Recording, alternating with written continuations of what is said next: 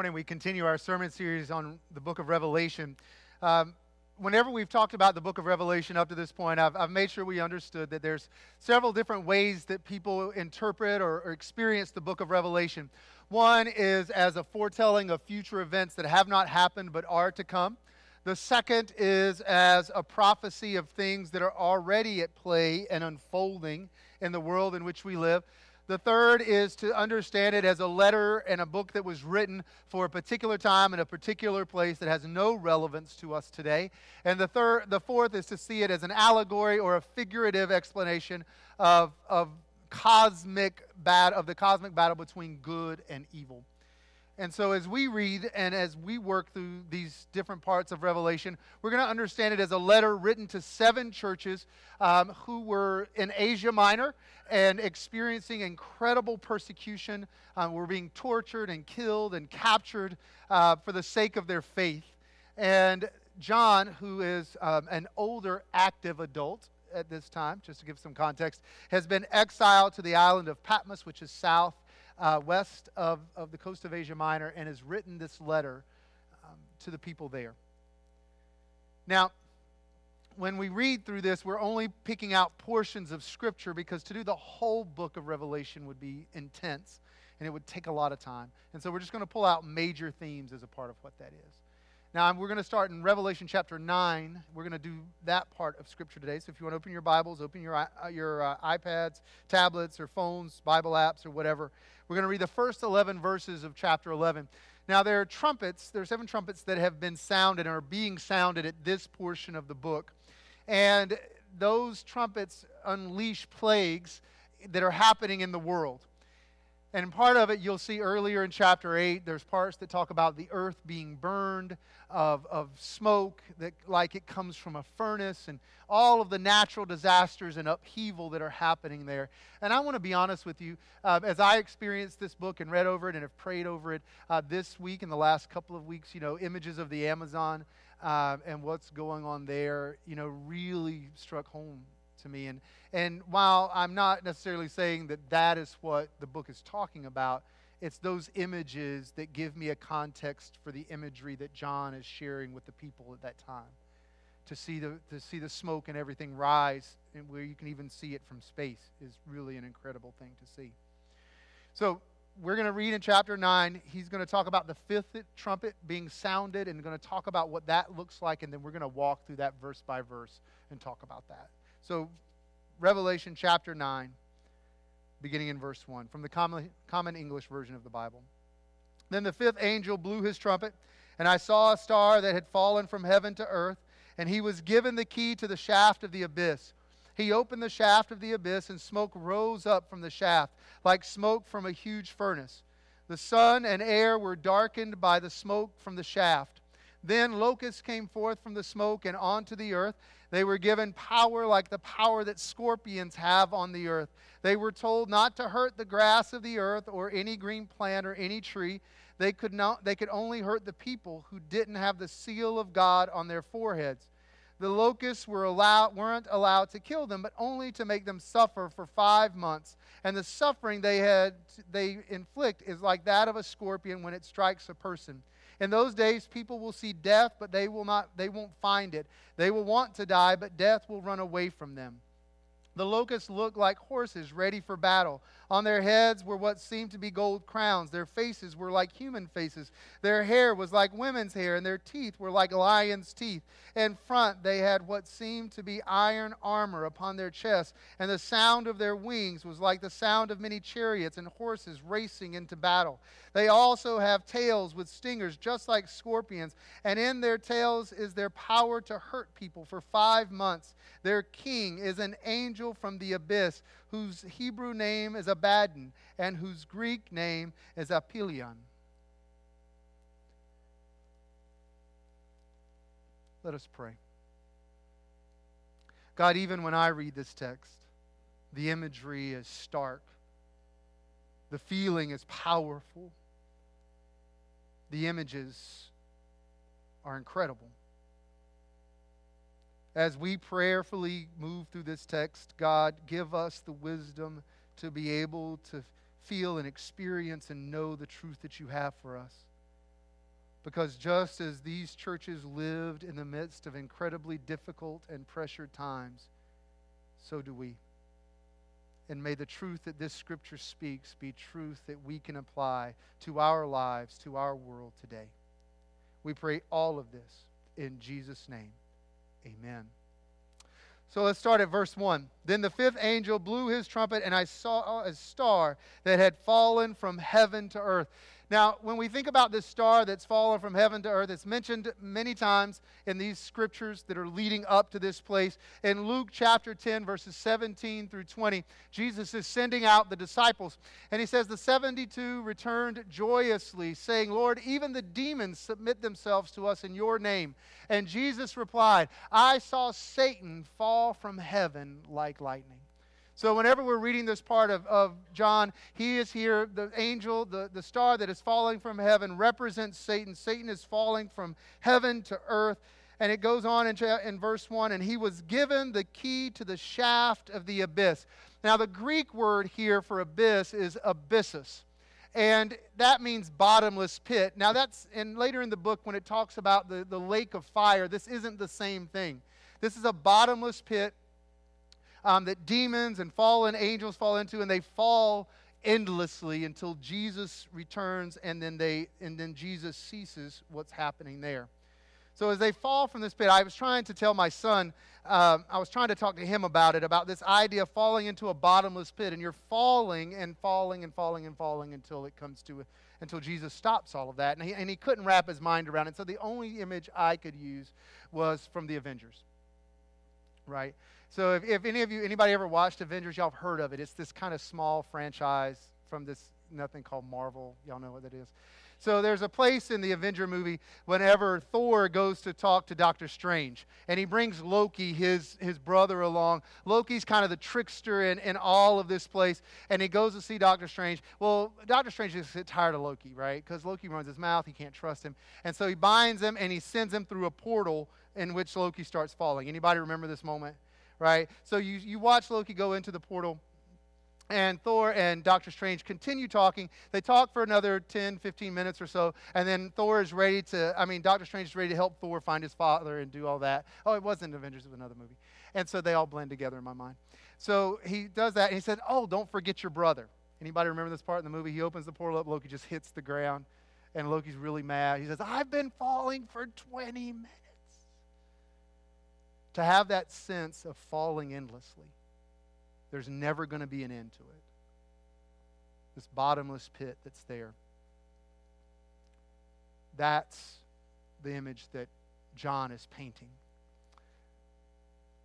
In Luke chapter 10, verse 19, he says, Look, I've given you authority to crush snakes and scorpions underfoot. I have given you authority over all the power of the enemy. Nothing will harm you.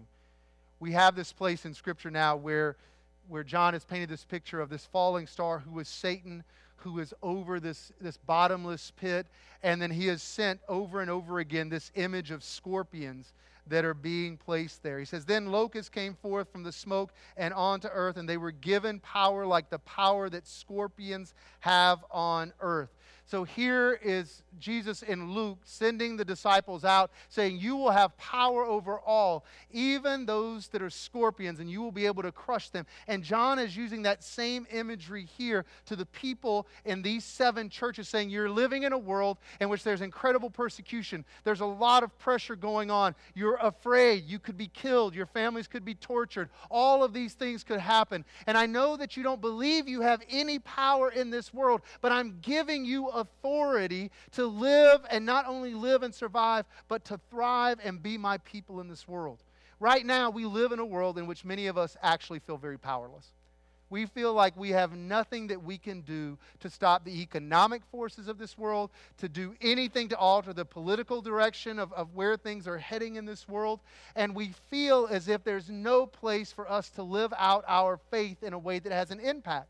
And so the only thing that we know how to do is what everybody else around us is doing. And so we buy into the politics of fear. We buy into the politics of hatred and division. We buy into the, into the, into the anxiety that fuels the gossip and the clamor and the hand wringing that goes on.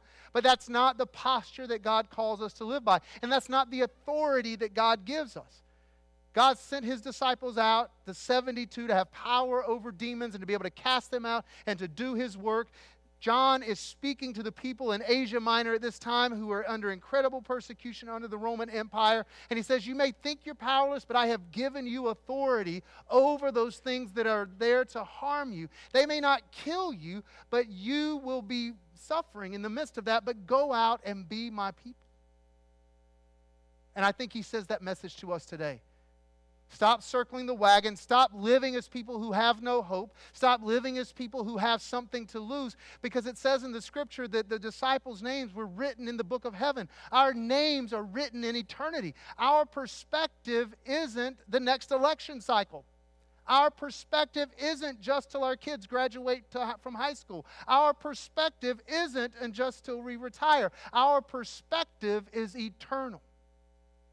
If there's any community or group of people in the world that has permission to live differently and act differently in the world, it's people of faith. Because our authority doesn't come from earthly powers. In Ephesians chapter 6, Paul writes, he says, We aren't fighting against human enemies, but against rulers, authorities, and forces of cosmic darkness and spiritual powers of evil in the heavens. You know, we're not battling a war against politicians. We're not battling a war against economic policies. Those are reflections of the greater battles that are going on spiritually in the world in which we live. We don't have an information problem in our world, we have a spiritual problem.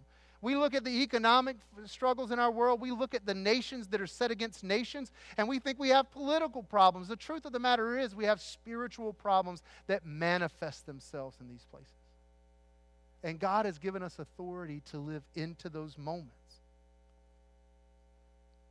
In verses 4 through 6, John writes. He says, They were told not to hurt the grass of the earth and the plant of any tree.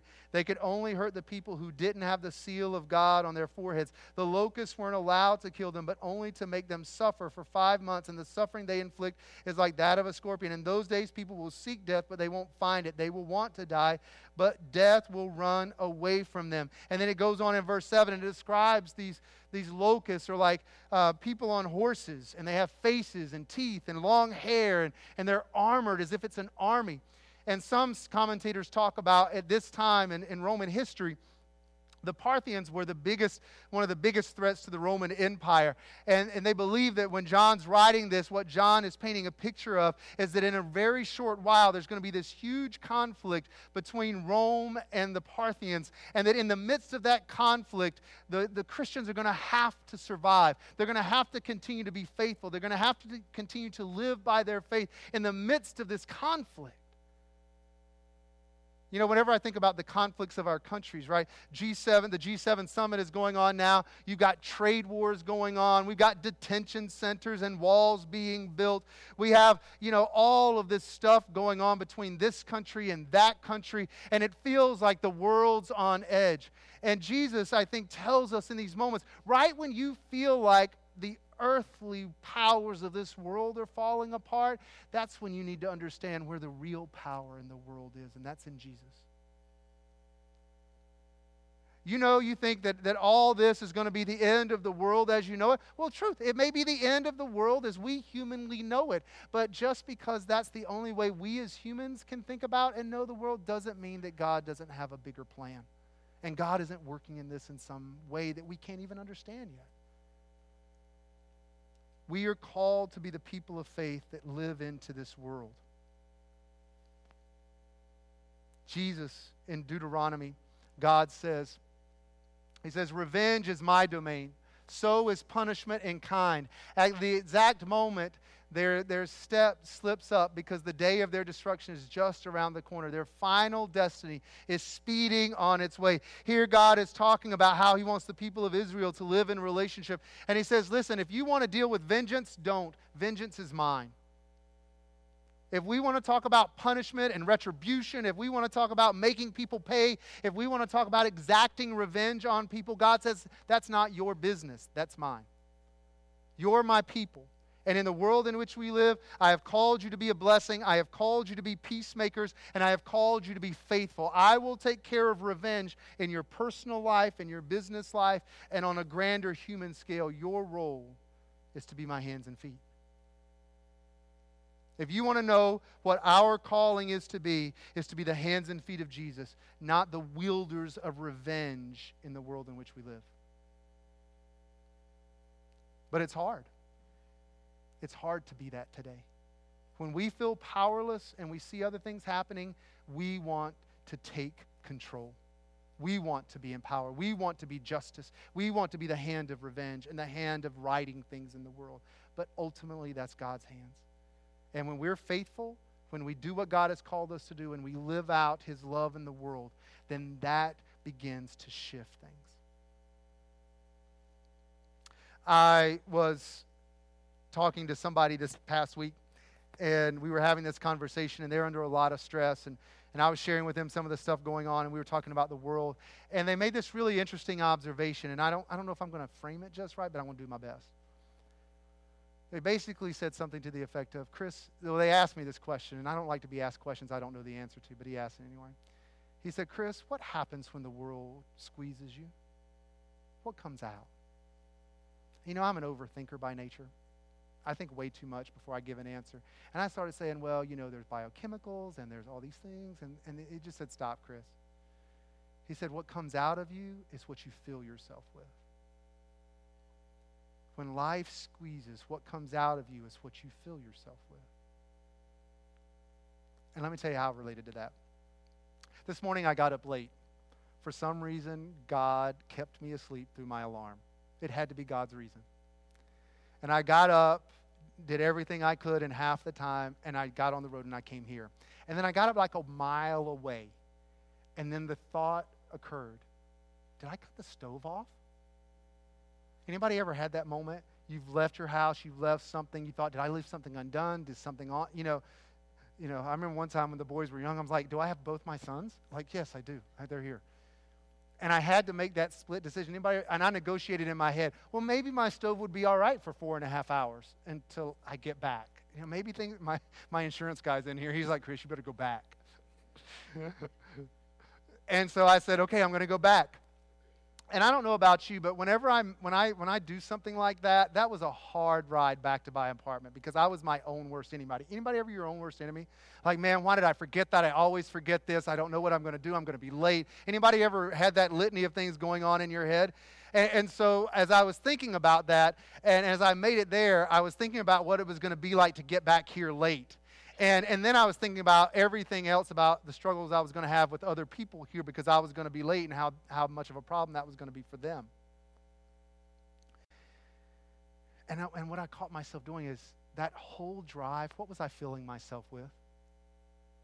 Anger, frustration, resentment, and, and whenever I would have encountered somebody here or on the road who would have gotten in my way, if, if something would have squeezed me just a little bit, what was going to come out of me? Anger, resentment, frustration, because that was what I was dwelling on. That's what I was focusing on. That's what I knew whenever I get behind. When I road rage on people, I am assuming that I know that person's motives in front of me. I assume they, they willfully pulled out in front of me to impede me from getting to where I needed to go because they had some kind of ill death wish for my life, right? Am I the only one that thinks that? I'll confess it, right? But what am I filling myself with? Anger, frustration. I've assumed their motives. I no longer take it at their best shot. So, you know what? If they slow down and I pull up beside them, I'm going to look at them and give them the full onslaught of what I filled myself and my head with that whole time. And have you ever, now I know I'm not the only one that does this, because some of y'all have confessed this to me. And then when they look over, like, what? We're, we're disarmed because all of a sudden we realize we just made all this up in our head. We filled ourselves with that. And whenever life happens to us, that's all we have to give. So let me just share with you I don't think that just happens when we forget something. I think that's what happens in the world in which we live. We fill ourselves with fear. We fill ourselves with anxiety. We fill ourselves with shame and frustration. We fill ourselves with resentment because we assume other people's motives. And then whenever life squeezes on us, that's all we have to pour out. And we spew all over people and we beat ourselves up. But that's not how God wants us to live. Every day, God wants us to draw upon grace. I, um, I was talking to somebody about how much I, I love the water and the beach, the beach especially. And they, they said, you know, as we were talking about it, I, I love smart people. They said, Chris, you know, the funny thing about water is you can't get wet just by talking about it. Now, think about that for a second. You can't get wet by talking about water. You've got to get in. When we come to church, we can talk a lot about God's grace and love. When we come to church, we can even do mission based on God's grace and God's love. We can talk about it, preach about it, pray about it, and sing about it. But just because we do all of those things doesn't mean we experience it. You've got to get in the water. You've got to get in and experience God's love. You've got to open your life. See, God's getting you right now. Remember? If you think God's going to call you next, you better be ready one of the biggest tankers. I don't know if you've ever seen a tanker before. Uh, this tanker uh, is a huge one, but the, one of the largest ones, let me see if I can get this right, carries 191,317 metric tons of cargo. That is 382,634 pounds. I, I would laugh. But I was thinking, you know, if that were water and you filled that whole barge and that container with water, would that even make a dent in the sea? Would that even change the sea level? No. I think God's grace is available to us every day. I think God wants us to fill our life with His love and His power and His mercy and His forgiveness. And you know what the great thing about God's love is? You can fill yourself to the extent to which it is, and there will never, it will never run out. You, you can't, God's love cannot be exhausted for you or for the people that you care about or even for your enemies or for any person on the face of the earth. And we have the opportunity every day to come to God's presence, to come into God's presence and to soak in all of the grace that we can stand. And whenever we soak that in, whenever we spend time experiencing God in prayer, experiencing God in worship, experiencing a relationship with God in what we do, then whenever life squeezes us, that's what comes out. Whenever life gets hard, it's not anger and resentment, frustration and perfectionism. It's not worry and all of those things. When we live and cultivate that presence of God's love, then that is what we are able to release out into the world. If you want to stand by people that are just spewing anger and all of those types of things, that's because that's what they're focusing on. If you want to find people that can't seem to forgive, it's because they can't seem to forgive themselves. If you want to find people that are, that are in places, it's because that's what they're filling in themselves with and dwelling in. When you look at the world in which we live, the TVs that we watch, all that comes out, that is what we focus on. You see, my, my, my belief is, is that often we come to God with this God, fill my cup. We come to God not with this immense opportunity to be filled fully with the grace of God, but because of the busyness of our life, because of the complexity of our life, because of so many other things, we just offer God a very small vessel to fill with His grace. And that's not what God wants. So I want you to think this week out of all the things that threaten your life, out of all the goals that you have to achieve, after all the things that you have to do, I want you to think about what you are dwelling on and pouring into your life. I want you to think about the ways in which God wants to fill your life with grace. I want you to think about the ways in which God wants you to open up and drink deeply from that living water. And, and I want you to pay attention this week. I want you to pay attention to the people you talk to. And what do they talk about? I want you to pay attention to what you see on TV, and I want you to think about what people are filling their lives, their minds, and their hearts with. And I want you to see your opportunity as, as the hands and feet of Jesus in that moment to not sow fear, but faith, to not sow anxiety, but courage, to not sow condemnation, but mercy. And I want you to see how people will change in your presence. I want you to see how you'll change in your presence. And I really, truly believe that the world would change if God's people could live into that place. Let us pray. Gracious God, we have this incredible image of destruction and of fiery furnaces, of locusts and of scorpions of warfare playing itself out. And God, all we need to do is to look on the screens and the news feeds and even into our own hearts, God, and we feel that conflict. We feel not only the unfolding of human history, but God, sometimes we feel like it is all unraveling around us. And so we dwell. We talk about it, we think about it, and we unknowingly surrender our hearts to it. But God, this morning, I think you call us to a different place. I think you call us to, to not just talking about your grace, not just talking about your love, but to truly opening our lives to experience it, to fill our hearts with the fullness of who you are so that as life squeezes us, as pressure mounts in our marriages and in our relationships, in our finances, and our work, as pressure mounts in the world in which we live, in the politics and the economics and in the environmental and the ecological things that we see going on, God, that we would allow ourselves to be vessels of your grace, vessels of your love, of your mercy, and of your courage for a world that is afraid, that is anxious honestly, for a world that is cowardly right now. Allow us to be and to love as you have called us to do. We pray all of this in Jesus' name. Amen.